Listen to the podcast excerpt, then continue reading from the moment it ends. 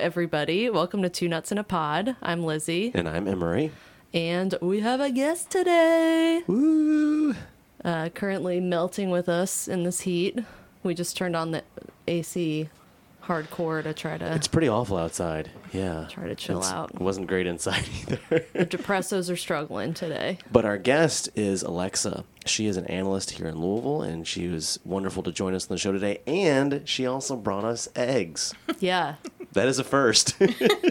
yes. And gave me like really awesome instructions because like I don't usually get eggs like fresh off of, you know, from someone's chickens. Yeah, there are a lot of, I guess, not rules, but um, you just want to make sure that you're handling them anytime that it's a backyard chicken because they're just wild. They don't have any antibiotics or anything like that. So they're just out there.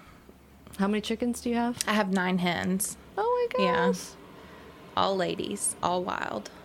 Nice. So wait, I thought chickens were all ladies too. Well, no, because No. you could have a rooster, which is a chicken. Oh, so chickens like the big category. Yeah. And then roosters and hens are underneath that. I always thought like chickens were the ladies and then roosters were the guys, but then I don't know where hens fell in my mind. It's don't know. okay. It's okay. You've been educated now. Yeah. I've never even seen a chicken, so They're actually insane. They really are. They're they're like little tiny velociraptors, honestly. I've heard that they're like really funny and like quirky. Yes. And they're not the brightest either. are, Yeah. are they stupid? Oh, painfully. Well, their brains are so tiny. Yeah, they gotta have. I guess that little- doesn't make a huge difference. but- Yes. But some of them are sweet and they'll run to you or run away from you depending on how they feel. Yeah, I knew someone who said that their chickens hated getting wet. yeah, that's a that's a thing because the way that they actually bathe is through like a dust bath or uh, sand. Um, they can't get their feathers wet. It's really damaging to them for some reason. So the way that they clean themselves is in dirt or dust. Sounds like me. I hate showers. That is you, Lizzie. Yeah. Oh. You always like your dirt dust showers. Yeah, I do. Well, I count like a pool as a shower. Yeah. Most people don't. But I figure the chlorine is doing its work. You know, it's antibacterial, right? It's doing the Lord's work. Yeah. And my hair might look crazy, but what's new? That's every day of my life. Same. And I actually didn't shower today. Not, that, that's good to know that we're in a, a close spaced uh, studio. But I uh, because I've been watching Stranger Things and eating junk food, so that's what I've been doing today. Well, no, Nice. no spoilers. No little spoilers. little me day today, you know. Nice. Very nice. so we're gonna so we'll go into business. Uh, you're listening to Two Nuts in a Pod on 106.5 Forward Radio. You can listen to us anytime on forwardradio.org. You can also find us on podcast streaming services, any of them. If you literally listen to a podcast streaming service, unless it's one that like only four people listen to, you'll find us there. You'll generally search for Forward Radio and then find Two Nuts in a Pod. You can also find us on social media platforms. Instagram is Two Nuts in a Pod with the number two, and Facebook is Two Nuts in a Pod with the two TWO spelled out. You can also email us anytime, 24 7, 365 at two nuts in a podcast at gmail.com. And one of our many, many interns will answer sometime. They better, or they're getting fired. Yeah. I was going to say we're paying them enough, but we're not paying them. Yeah, we don't pay them anything, Yeah, but I'll still fire them. exactly. Uh, okay, so I now. almost said I almost said exactly because she gonna say. I was like, I don't want to do I've that. made But so many egg puns today because we're we have such an abundance of them right now. So uh, yeah, I've made too many today. It's okay. All right, so we're going to go into our first segment, which is How Are You For Real? So this is when we just no holds barred talk about our feelings. So you don't, not just like a polite answer of like, I'm doing fine, which is usually a lie. yeah, Because no one, like, it's rare that you're ever just like, fine, no complaints, or totally neutral. It's like, dory. yeah, there's usually some stuff going on. Yeah, there's always something. I mean, at least with me. no, that's pretty on brand. There was never a time when I was thinking about this that the that the answer was great. So Yeah, I like there was um, a guy that I used to teach with back in the day that I just could tell I drove him crazy, and he just thought I like complained all the time. And like looking back on it, I'm just like, like it made me so self conscious that he had that critique. But I'm like, he he was a jerk. Like he didn't like anyone, and he was one of those like really, like, uh, super like self disciplined kind of like, you know, I never show Yeah. any weakness or feelings, and I have no emotions. I'm like, I get why I'm your kryptonite, but Yeah. it's not a good reason to like bully someone. Yeah. like I'm allowed to talk about my feelings. Yeah. It's I- not complaining to talk about your feelings. It's just real. No, I feel the same way. I I think that that's been a big theme in my life. Yeah. I mean, I can't keep them in, or it's just I can't hide them. Is the thing. No. Uh, there's no, I have no poker face. Yeah. I I just to- be like, I'm fine, and a single tear rolls down, and they're like, "Really, Lizzie? Okay." I used to, I'm already crying. My coworker and I, my this is a past job that I had. We used to make fun of another coworker because they would just they always were so robotic with their feelings and everything was just so fake and like on brand. And we would just always joke that they were like eating batteries. And like whenever the person would talk, we would just look at each other and be like, just like pretend we were eating batteries. And that you know that got us through the day. That's hilarious. Um, okay, so we'll start with you, Emery. Um, I'm pretty good. I uh, I mean, right now, you know, I'm, it's uh, it's the summer, which I generally hate, uh, but I'm trying to like lean into a little bit and be okay with it, going to like the pool and stuff, and going on summer vacation and doing all those stupid things people do in the summer. I, I enjoyed uh, when Alexa was walking in the studio that she said she hated summer, and I was like, yeah, especially like fair skinned people. Like it is weird to me when fair skinned people like the summer. Like, what the hell's wrong with you? Like, Yeah, those weirdos that are fair skinned but get crazy tan, like Devin. Yeah, that's Like, weird. what? Yeah. to hell with Devin. Is it just one big freckle? Like I don't understand. My yeah, what happens? Like, especially, I have blonde hair and blue eyes. Like, the sun and me are not friends. And I realized that over the years after getting multiple terrible sunburns. And, like, people out here, I'm like, what are you doing? Like, out in the sun all the time. You're, this is terrible.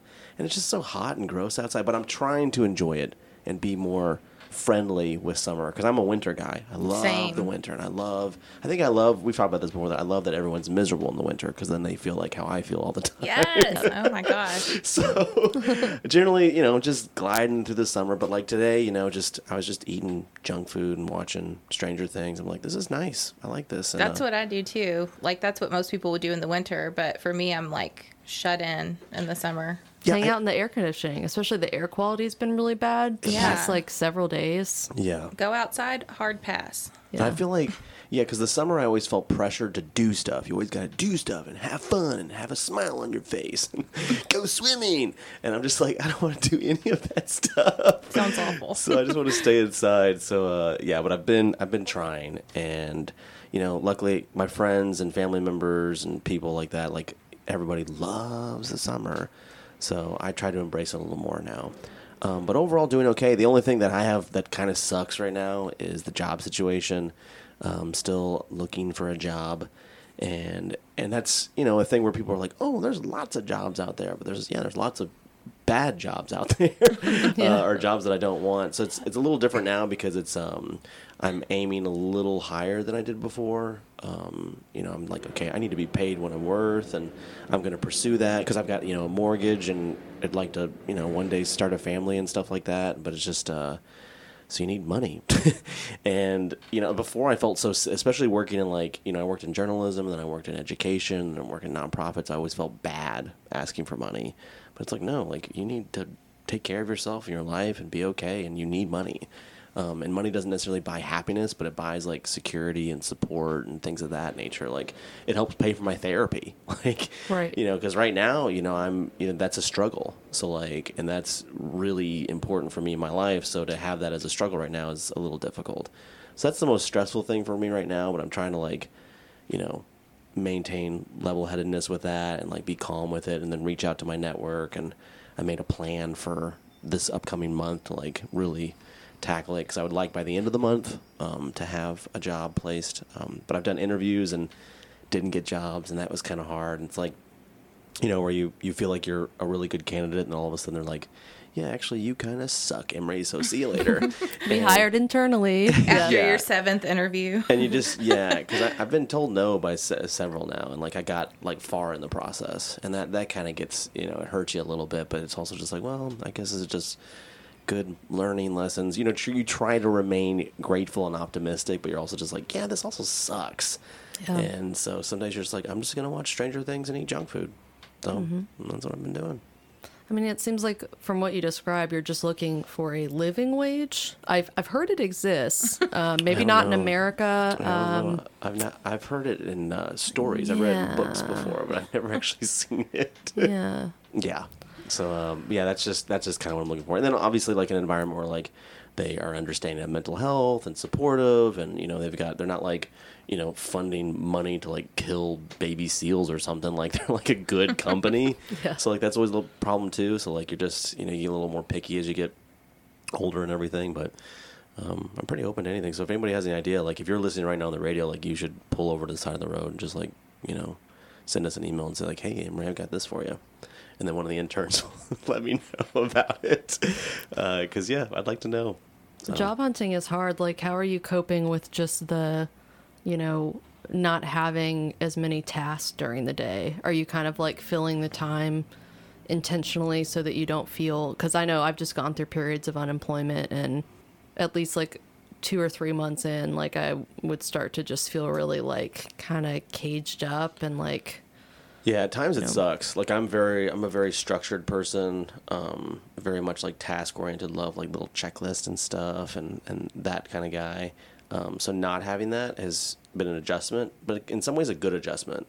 Because when I went through, when I was hospitalized in earlier this year, uh, it was kind of like I was just needed a break from everything. That's what I did. I just took a break from everything that I was doing because I was doing a lot, and took a break and just wanted to just chill and relax. And I just like I just relaxed from like social media. I relaxed from you know anything that I felt like was toxic or worrisome or was a burden for me. I was like I'm just gonna take a break, and I did. And in a lot of ways, that's very good. It just I kind of want like the structure to return. So I try to implement that, but it's still a little tricky. And like I don't, you know, I'm not a person that's I don't sleep in. It's like I because I mean I think we've talked about it before. Like I I struggle to I can go to bed at 4 a.m. and wake up at seven. Like I, I struggle so much to sleep in. I don't know what that world is like. So I still wake up at like seven seven thirty. Like, "Darn it. and be like, well, do I cool. I got this whole day to do stuff. But, like, cartoons, cereal. cartoons and cereal. So usually I'm, I'm pretty good at finding something to do and, and being productive and stuff and, you know, trying to maintain a healthy lifestyle. But, um, yeah, it's, it can be tough. So I just, that's the one part that kind of sucks right now. Well, you got it. Sounds like you've gotten really close in some of them. And I know that it's like, oh, but I didn't get it. But like, you know, I had so many, like when I was last unemployed, it just people weren't calling. Yeah.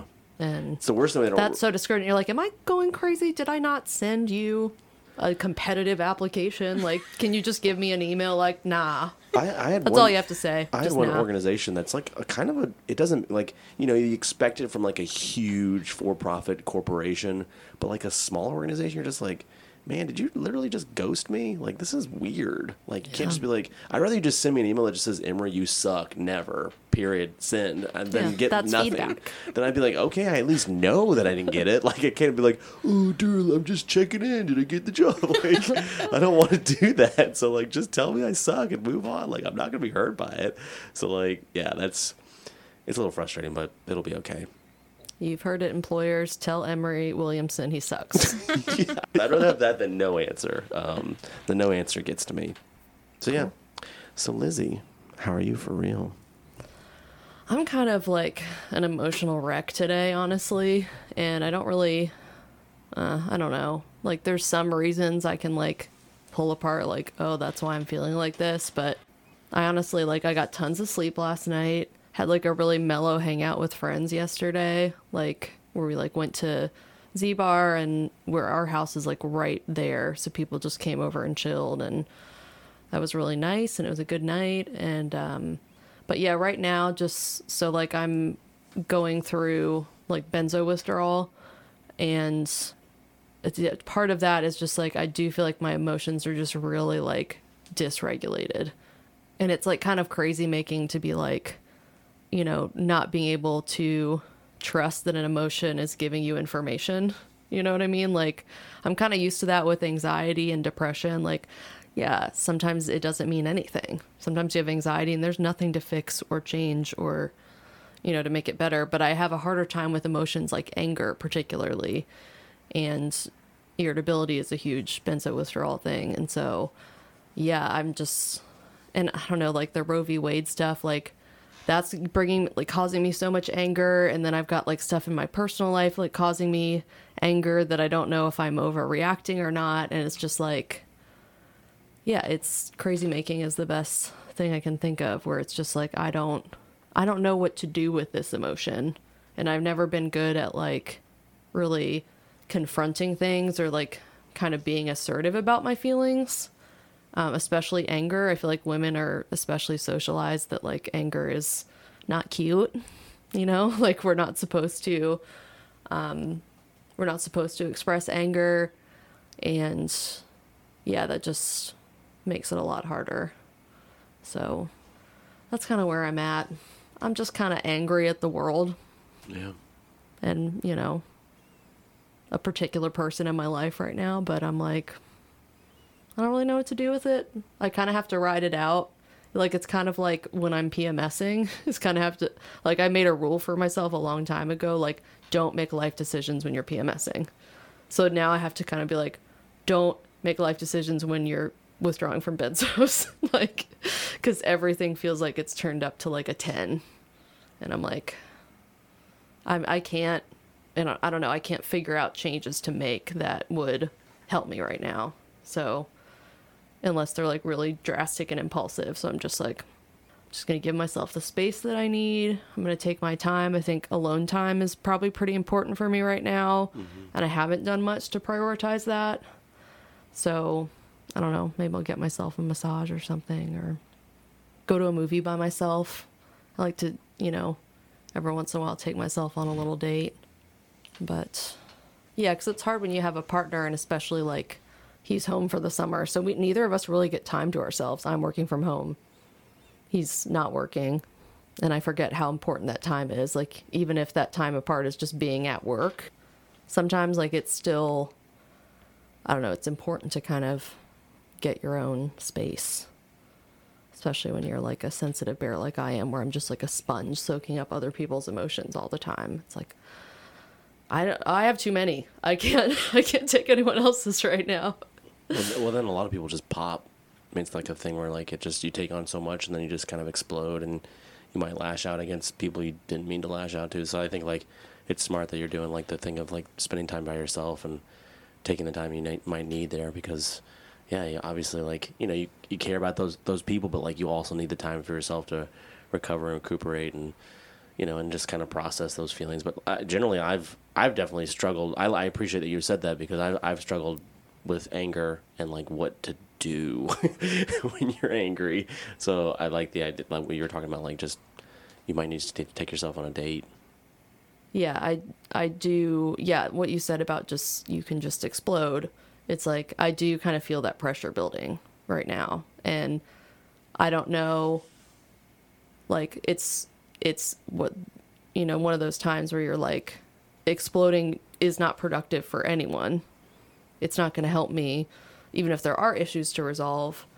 You know, exploding in rage is not going to help me resolve them. So all I can do is be like, take space. And I think another thing I really want to work on is just being assertive about my feelings in the moment.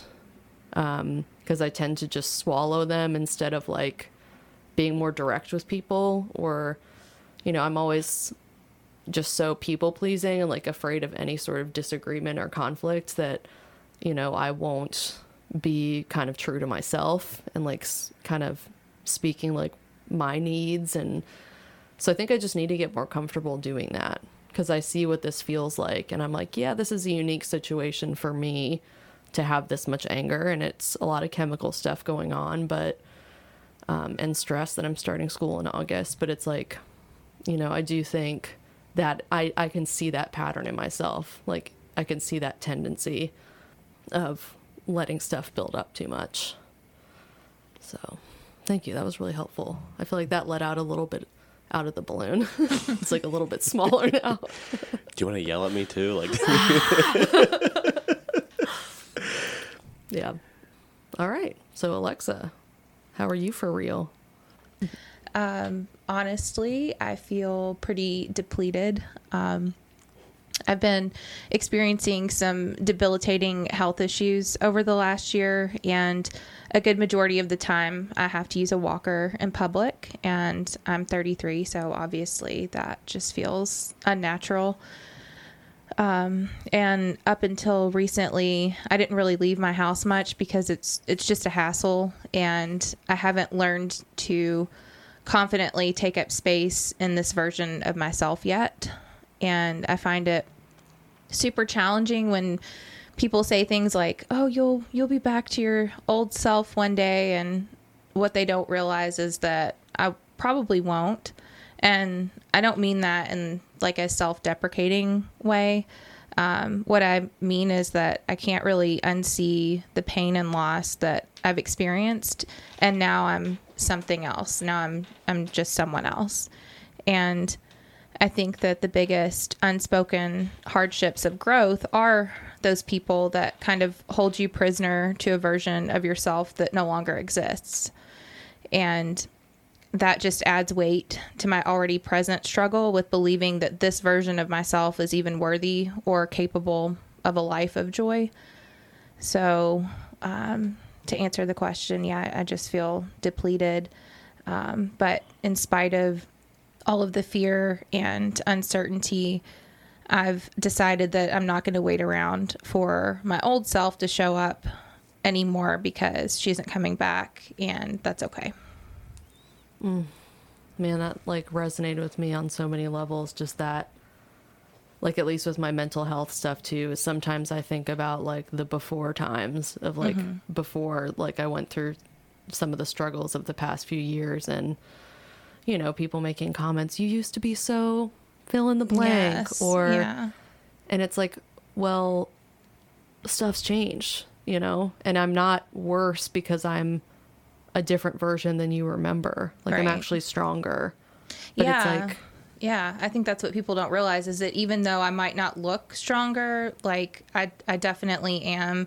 And the things that I've overcome just mentally throughout this process, um, I can't go back to that old person because that old person couldn't even probably handle or cope with who this person is now, who I am now.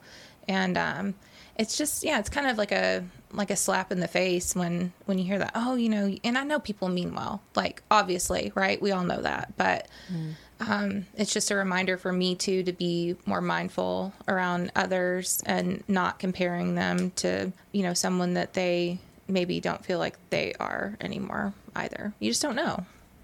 yeah. And it makes me wonder too if there's something about it where people kind of rely on people around them to stay stagnant to a point that makes them comfortable. Mm-hmm. And because that's what you see in sitcoms and stuff, right? The personalities always stay the same. Yeah. There's always jokes every five seconds. You know, it's like, but it's not real. But I think maybe like, I wonder if it comes from a place of like insecurity with people. It's like, oh, she's acting differently than she used to. Mm-hmm. That makes me scared. So I'm going to say something about it. Yeah, and I think that that happens especially when something good happens in your life, um, and bad. I mean, really both ends of the spectrum. Um, life is, I always say, life is kind of like happening in the gray area, but sometimes we end up on either side of the spectrum and i think that's when people's true colors come out especially the people that you surround yourself with because it does for some reason make them uncomfortable that oh wow like you know you're you're progressing really fast or you made all these changes and it i think it forces people to examine their own life and say I'm either doing something right or wrong, and that can really jolt your emotions. And I'm guilty of it too. I'm speaking from experience because um, I know what it's like to witness someone close to me shift into a better version, and um, it is it's easy to to still um, again just kind of hold them prisoner to that past version. Well, remember, you know, you said these things. Well, guess what? That person doesn't say those things anymore, so that's not valid anymore. Yeah. That's good to keep in mind because it's like, I do feel like we all do it. Like, even if we don't, I feel like you have to be consciously aware to not do that. Yes. And Yes. like that's part of like being a good supportive like friend or partner is like, oh, I can see change happening in this person. Like I'm gonna throw my support at them Right. um, instead of like clenching up and being like, oh no. yeah it's like people just double down and and clinging to that old person and i think part of it is comfort because change is most often uncomfortable um, more often than not. But even talking to my husband uh, he said something just so profound to me the other night and it just really kind of woke me up because he was talking about how people at work um, will still they've labeled him like grumpy. Um, he's a kitchen manager so i think it just comes with the territory anyway but he said that you know I, i'm not grumpy anymore and uh, it hurts my feelings that people will come in and just say, "Oh, there's there's old grumpy guy," you know, or whatever. I don't know what his nicknames are. That was a horrible nickname, but old grumpy guy, Grumpy guy. grumpy guy coming through. But I just imagine them, you know, like having these names for him or whatever. And it was just so simple what he said. Just you know, I'm I'm not grumpy anymore. And um, he's made so much growth and progress in his life and his mental health journey. And I think that's so important for men. It's, um, uh, you know, if we're talking about gender roles and with mental health, I think that um, for men especially, there's just not, it's just not talked about as much. And men are expected, of course, to be strong and just, you know, the stereotype. But um, so I'm, I'm really proud of him for that. And I'm, really grateful that he brought that to my attention because you know sometimes I'll I'll say those things to him too and that hurt too Uh, that like hurt my feelings I was like oh gosh like I I still jokingly call him grumpy but that's that's not who he is anymore and he's so right Very nice. That's awesome. Yeah. Um. All right, so it's time for us to take a quick break and we will be right back.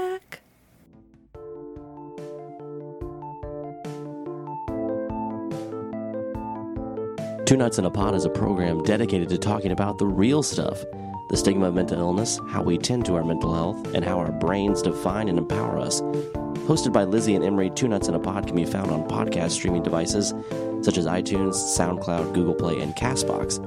In addition to podcast streaming services, Two Nuts in a Pod is a proud member of Forward Radio. 1065 WFMP LP is committed to broadcasting the voices of those groups and individuals in our community who are routinely ignored by the mainstream media, promoting understanding and collaboration among diverse groups, supporting our efforts to network, organize, and strengthen our community and our democracy. Forward Radio is a volunteer powered, listener supported station, and we need your contributions. Just go to forwardradio.org to donate or get involved.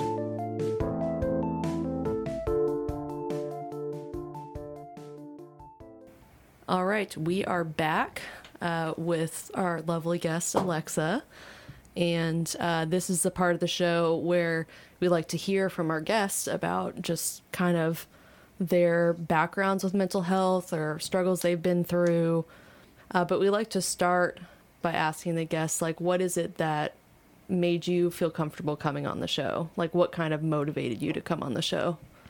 Yeah, um, I just really appreciate opportunities like this to be vulnerable because I believe that naming the darkest parts of our stories can begin to crumble any sort of framework um, that shame has established in others who might be hesitant to share their story or uh, or maybe they feel invalidated. And I actually love sharing my story um, selectively. It's not something I want to talk about at church, uh, trying to get some lemonade in the fellowship hall. Like I don't want to go down the trauma rabbit hole, but uh, but I love sharing my story. It's actually easy for me to do this, and I know it's not easy for everyone, which is why I feel like raising my voice about the darkest parts of my story is.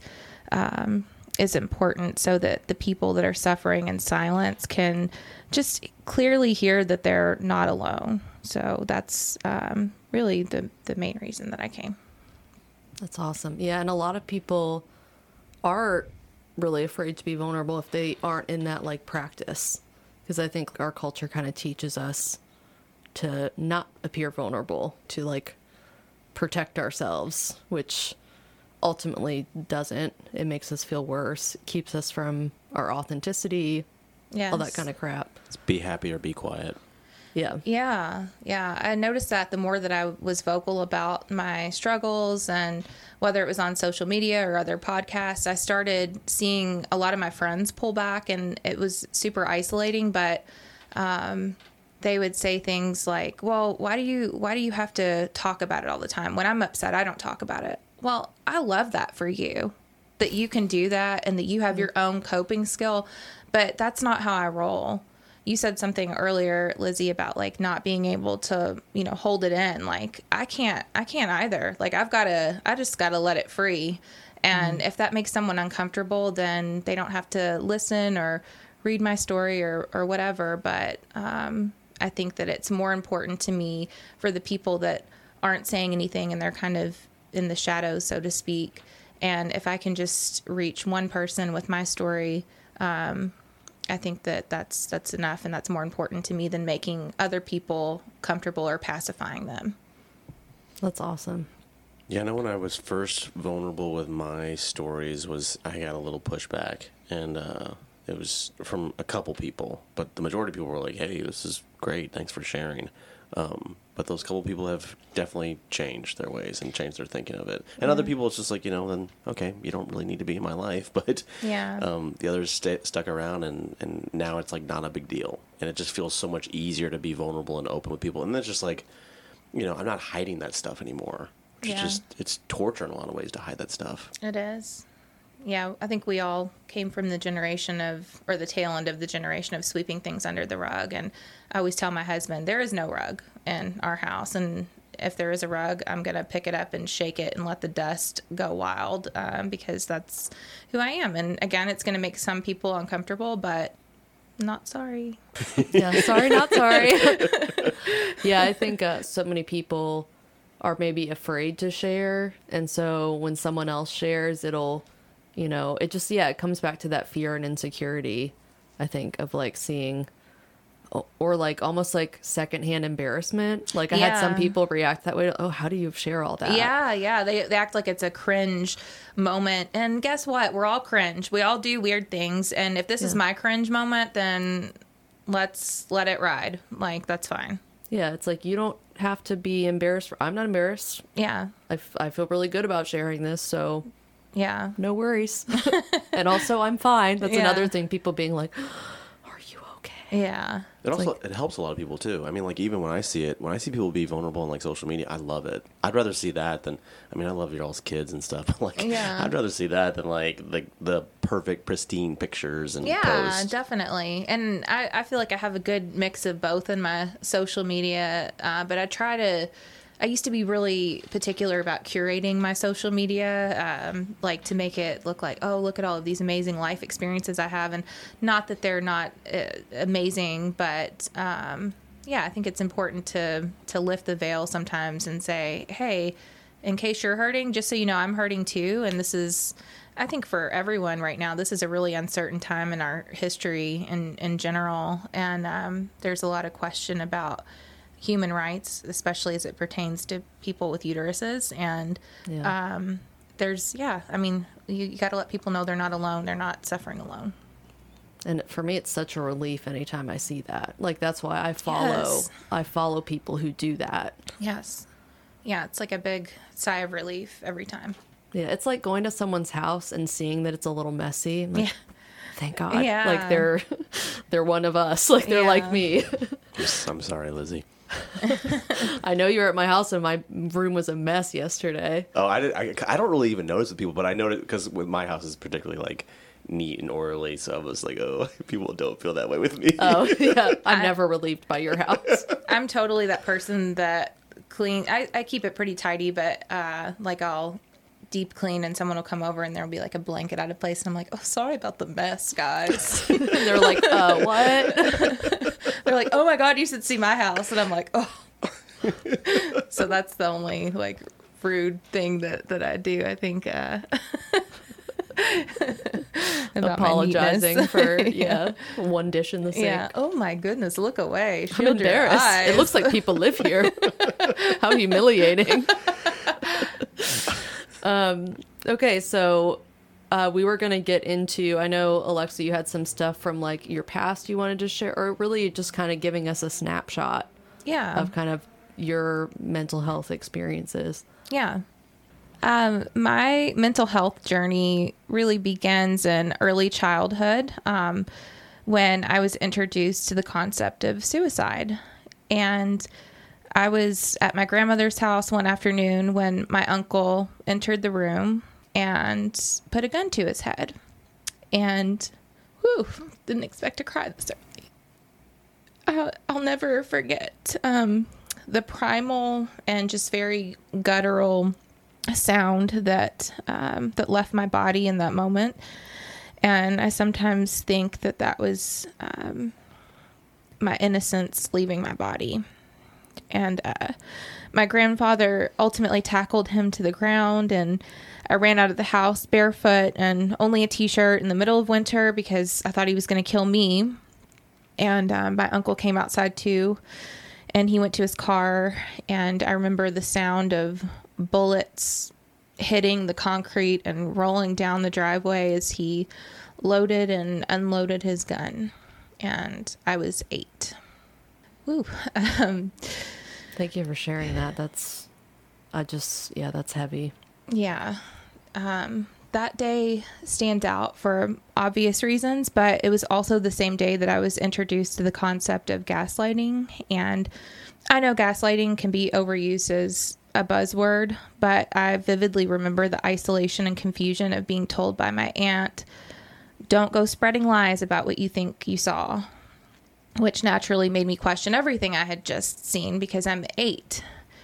And another reason that that day stands out is because I believe that that became the foundation of my OCD diagnosis later in life, which was rooted in self harm obsessions and compulsions.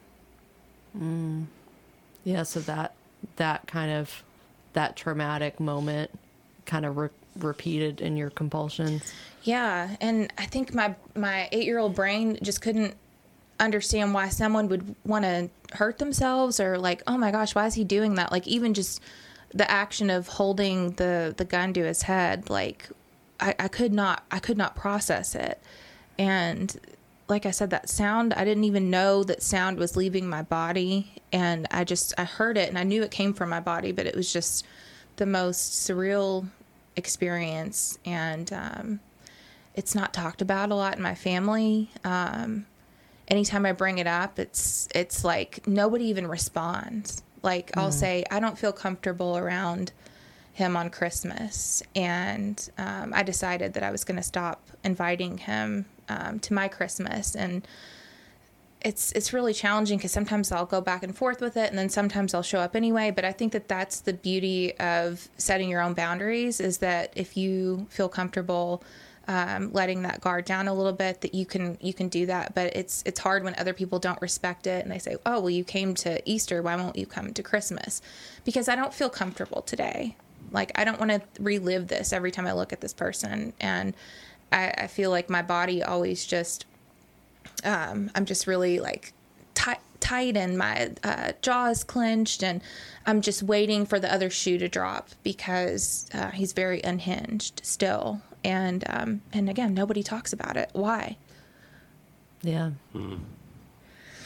You know, it's like it's almost like they want to kind of deny it. You Right. think, or Yeah, I think so. And of course, they, you know, my family, they love him. Um, I, I get that. But I remember he would threaten suicide all the time, and I would overhear it.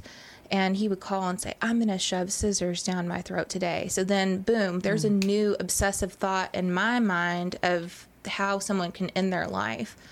And I remember just sitting at the dinner table um, the first time I, I really, I guess, recognized my intrusive thoughts.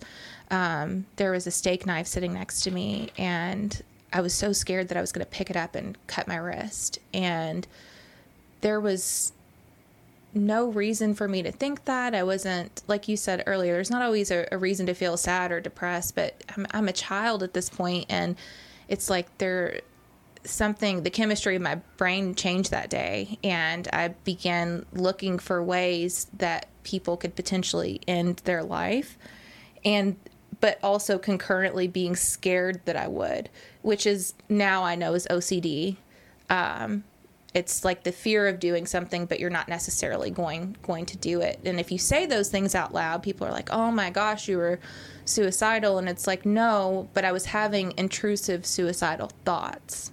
Yeah. um, and that how do you articulate that as a kid? I didn't tell anybody for years because i was ashamed and i didn't want to be labeled or have that stigma um, attached. Yeah. That's such a good way of describing intrusive thoughts that I don't think people realize is that they, because I have them too, um, just with my anxiety, and I ha- I do have some OCD tendencies. I've never been diagnosed or anything, and I think it's pretty minor. My sisters are more severe than mine are, but yeah, that it's like, you know, intrusive thoughts about death or suicide are very different from like traditional suicidal ideation. Yes. Like you're not um like like you said you're afraid of the thing. Yes. It's like don't think about that. Don't think about that. And all you can do yes. is just the thoughts just keep hammering you. It feels like it's coming from like an outside force or something. It does. And what's even harder is when you do, like, I got to a certain age where I did have suicidal ideation, and it's hard to differentiate the intrusive thoughts from how you are actually feeling. And it becomes very confusing when those lines start to blur. yeah so like after like kind of that big trauma in your childhood um, which you said kind of led to that ocd from there how did you kind of how did your you progress with your like mental health development Well, as a child, uh, I think that was right around the time that I started um, being bullied at school. I don't know if those things are related or if that was just maybe the age that bullying starts. I, I don't really know. Um, but I was bullied pretty mercilessly from third to eighth grade. I was attending an extremely conservative Southern Baptist school. Um, and I was picked on because I was sensitive and I cried a lot, and that was looked at as a weakness. Or oh, cry baby, and uh, I was also I still have fair skin, and I was called Casper, which you know I can laugh at now, but at the time, like that that just crushes you as a kid. Like so, then I had this like this body dysmorphia starting to sneak in, um, and I still have this this idea that if I'm not tan, I'm not beautiful and it's just insane what can be at an early age um, ingrained in you. So the soft places to land were pretty limited at that time in my life, and there was a lot of shame attached to expressing myself. So I developed a lot of anxiety, and my self esteem was non existent. So I learned pretty early on to internalize my pain. And it wasn't really until I was about 15 years old and began experiencing intense panic attacks that my own mental health was ever acknowledged or prioritized by my family. And even then, there was really no routine or stability established. Um, my mom was in the thick of her own mental illness and my dad had sort of just written me off at that time. He dealt with a lot of anger issues. My mom also had ocd hers was much more debilitating than mine um, but i had a very tumultuous relationship with my dad. Um, so i again I, I just didn't have much support in the the family arena. Um, once my insurance covered therapy sessions were complete uh, my mental health was on the back burner again um, I did find some really solid friends around this time, and I was feeling a little more confident in my appearance. And I did really enjoy high school, but um, it was definitely still struggling at that point and needed support probably more than ever. Yeah, we talk about like support systems a lot on the show and how important they are. And yeah, if you don't have that in your family unit, it just or even with friends, like it's so hard. Like it sounds like you did find that with friends and through therapy at some point. But yes. Yeah. the power of a support network is is critical. So if it's like, yeah, if you feel alone or isolated, just like you keep that all to yourself, you bottle it up, and then it's you.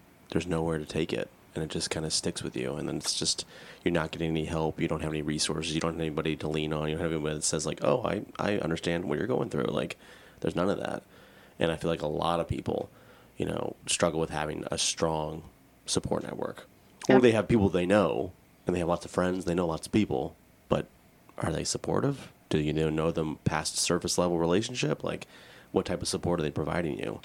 Um, I think that's critical. Yeah. Yeah, and as a young kid or teenager, you don't know that you need support. You don't know what you don't know. You just sort of, now that I'm an adult and have a child, I know that I have to make that effort and that initiative as a parent. So looking back, I'm just, I, I do feel a little failed and I love my parents and we have a much better relationship today, but um, it, it's just something that I prioritize as a parent now. Yeah. You prioritize it because you experienced it. You learned the hard way. Yeah, sadly. Um, my uh, teens and early 20s, like I said, were, uh, you know, they were getting, things were getting better and uh, I had a lot of fun, but there was the underlying and neglected mental illness, and that would rear its head pretty often. I started partying a lot in my 20s, and I had really turbulent relationships that usually just threw me into further downward spirals. And I had absolutely no filter when it came to expressing myself, and not in a good way, not in a vulnerable way. It was just messy and almost always unhealthy and I drank a lot to suppress the anxiety. But as we know, that just makes things worse, um, and it, it never made it better. Ultimately, um, my living situations were always temporary, and I was uh, irresponsible financially. But I remember a huge turning point for me was losing my job. Getting evicted from my apartment and finding out my boyfriend was cheating on me all in the same week. Oof. Trifecta. Yeah, Jeez. and uh, I was ready to end my life. So that's where the a lot of the suicidal ideation crept in. Um, but instead of ending my life, I literally wiped my tears and applied for a new job. And within an hour of being fired, I was hired on the spot. And the man that hired me would one day become my husband. Oh, I just got chills. Yeah. Well, so. that worked out. I know, right? Nice. So, you know, I, I look at it as choosing to live for just an hour longer changed the entire course of my life. And Wow. the the stability that I'd been searching for came effortlessly and I do not say that to preach that having a partner will always save your life, but my husband did save my life and didn't even know it. And my story just sort of reinforces that the people that you surround yourself with do influence your reality. And of course, I still had a lot of trauma to unpack. So it wasn't until I had my son and suffered from postpartum depression that I started really prioritizing my mental health. Um, but for the first time in my life, this is where it was different, as I was ready to make that descent to rock bottom where my trauma lived. I've been in therapy uh, for a while now, and I'll continue that probably the rest of my life, even if it's just for check in moments. I think it's good for maintenance, even if there's not a crisis. I think that a lot of people mix that up sometimes and think, oh, I don't need therapy. Everybody needs therapy. Let me be clear. Everybody needs therapy. And some of the things that I've learned in therapy uh, the most important thing to me really is about leaning into discomfort. Um, I think that's one of the most challenging things that a human can do, but it's also what I believe is the only thing between you and healing. And over time, this amazing thing happens where that discomfort becomes smaller and you can sort of coexist with your trauma without suppressing it. And of course, I'm a work in progress and have yet to master this. um, but I do know with certainty that the benefits of leaning in will catapult you light years closer to healing. And a technique that helps me to achieve leaning in is asking myself what the healed version of myself would be doing. And more often than not, I'll change the decision that I was going to make, and um, it'll typically lead to some temporary discomfort, um, but it subsequently leads to long term satisfaction. And I think that the quick ways that we pacify ourselves rarely leads to any sort of meaningful change. That's great advice. Yeah, because it, yeah, it seems like you talked about you hit rock bottom before, and like, and then yeah, talking about like embracing that discomfort. Because yeah, hitting rock bottom is very uncomfortable, clearly, and but it seems like you're able to embrace it and learn from it, and then make the change you need to make. And then also like just talking about like what would healed Alexa do? Like what would she be doing right now? Like what decisions would she have made? What actions would she take? Like I appreciate that because it's like you know it's looking for like okay like you've also been there before. Like you've been like you're like you know like what's healthy Lizzie doing or healthy Emery doing? Like what would they be doing right now? You know it's certain things that you might not be doing in that moment, but you can make those changes to be in that space. So I really appreciate that. That was cool. Yeah. Okay, so Alexa, you talked about um, the relationship with your son and how you know maybe it's a little different than how it was with the relationship that you had with your parents and with mental health related. Can you elaborate that a little more? Touch base on that some more. Sure. Um, full circle, my son is eight. So he is at the age that I was when I witnessed something that would change the course of, of my life. And as a mother, I have definitely prioritized the feeling of safety and stability above all else. And I mentioned earlier, I definitely don't have it all figured out. So I don't have it all figured out as a mom either. But I do know that being a cycle breaker is exhausting because you're sort of healing your own trauma while fighting to prevent trauma. So, um, and that, that can be difficult. So, to anyone out there cycle breaking, I see you. And uh, I love the quote from Rick Warren, and this kind of goes back to the, the beginning of the podcast. Um, his quote is We are products of our past, but we don't have to be prisoners of it. Nice. I like that a Thank lot. you for sharing that. Thank you. Yeah, and thank you for sharing all of that. Like I I think it's so important for people to hear like what it's like when you do have those childhood traumas and you know just having that kind of uh, understanding view towards yourself and like that you, that kind of child self is in you forever and i had this thought of like well as you're you know parenting you know almost seeing your child as yourself um kind of like co-identifying and healing in that way because sometimes it's hard to remember we still have a child self in there Yeah. that impacts our actions but i try to remind myself of that because it's yeah like lizzie what does your child self need right now because when we're scared child self And we're not Yeah. fully healed and we're imperfect and we're trying to, you know, guide and raise the next generation and, you know, also deal with everything that we're dealing with too. So I love the idea of like breaking a cycle. yeah all right so let's get into some gratitudes we'll, we'll have to be pretty fast but um that's no problem for me because i'm an ungrateful jerk so. Yeah, it's great. All right. So what are you guys grateful for? 'Cause I got nothing. Well, I can go. Um, generally, maybe go first, anyways. So Yeah. I'll just go. Uh, I'm grateful for Stranger Things. I've been watching that. That was fun. I was just literally sitting on the couch, hanging out with my cat, eating Doritos and drinking a Big Red, like a Ooh, true true 35 year old. I am an adult, and I was grateful for that because it's just like chilling out, taking it easy, and being relaxed, and enjoying something. And like you sometimes don't realize that self care. Like you don't realize that what you're doing is actually good for you. Like you need that time, that time to just chill out and process things. So.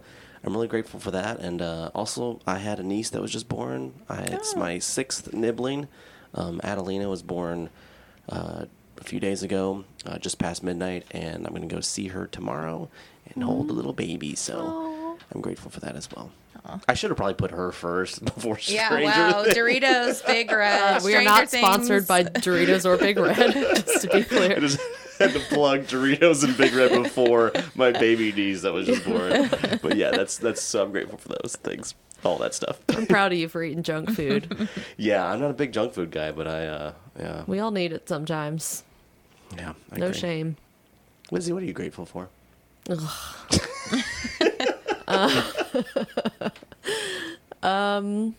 I am grateful that there are a ton of people right now around like the Roe v. Wade ruling that are just galvanized and like ready to just try to fight for reproductive rights. Um, it's really scary in Kentucky right now for those of you listening who, you know, don't know what's going on. We did just have the abortion ban at least temporarily lifted. Um, but things are scary here.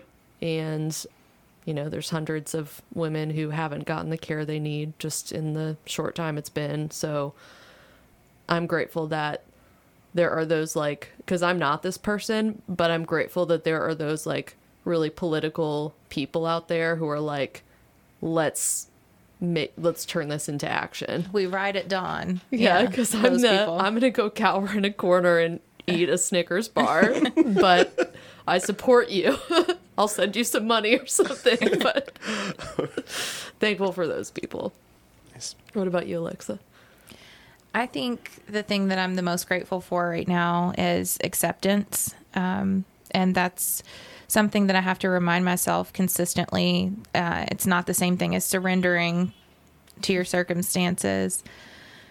Because I used to think that acceptance meant saying, all right, this is how it's going to be forever. But really, acceptance is saying, this is how it is right now. And right now is not forever. It's right now. Nice.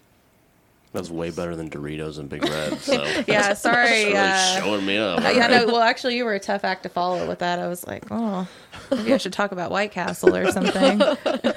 Lizzie mentioned Snickers I bars. know. Yeah. well, it's about dinner time, so we're all getting Yeah. hungry. I guess. I do have a sandwich in my purse, so Gotta be prepared. nice.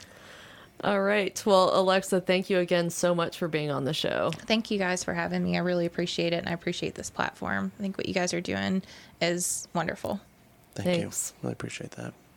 We get to hear so many stories and connect with people. And I love that. I love that. And I like Lizzie, so that's good. It'd Yeah. be it'd be bad if we didn't like each other. That'd be kind of awkward. Yeah. Like, and I got eggs. And you, You got eggs. eggs. If I get really hungry, I can just do like a Rocky and just swallow a raw one. All right. Well, thanks for listening and keep talking about your feelings. Bye. Bye. Thank you for listening to Two Nuts in a Pod on Forward Radio. Please keep in mind that we are not mental health professionals, and all of our opinions are based on our personal experiences. If you'd like to speak to a trained professional, call National Suicide Prevention Lifeline at 1 800 273 TALK. That's 1 800 273 8255. The crisis line is available 24 hours a day, 7 days a week. Original theme music for Two Nuts in a Pod was composed by Neil Lucas.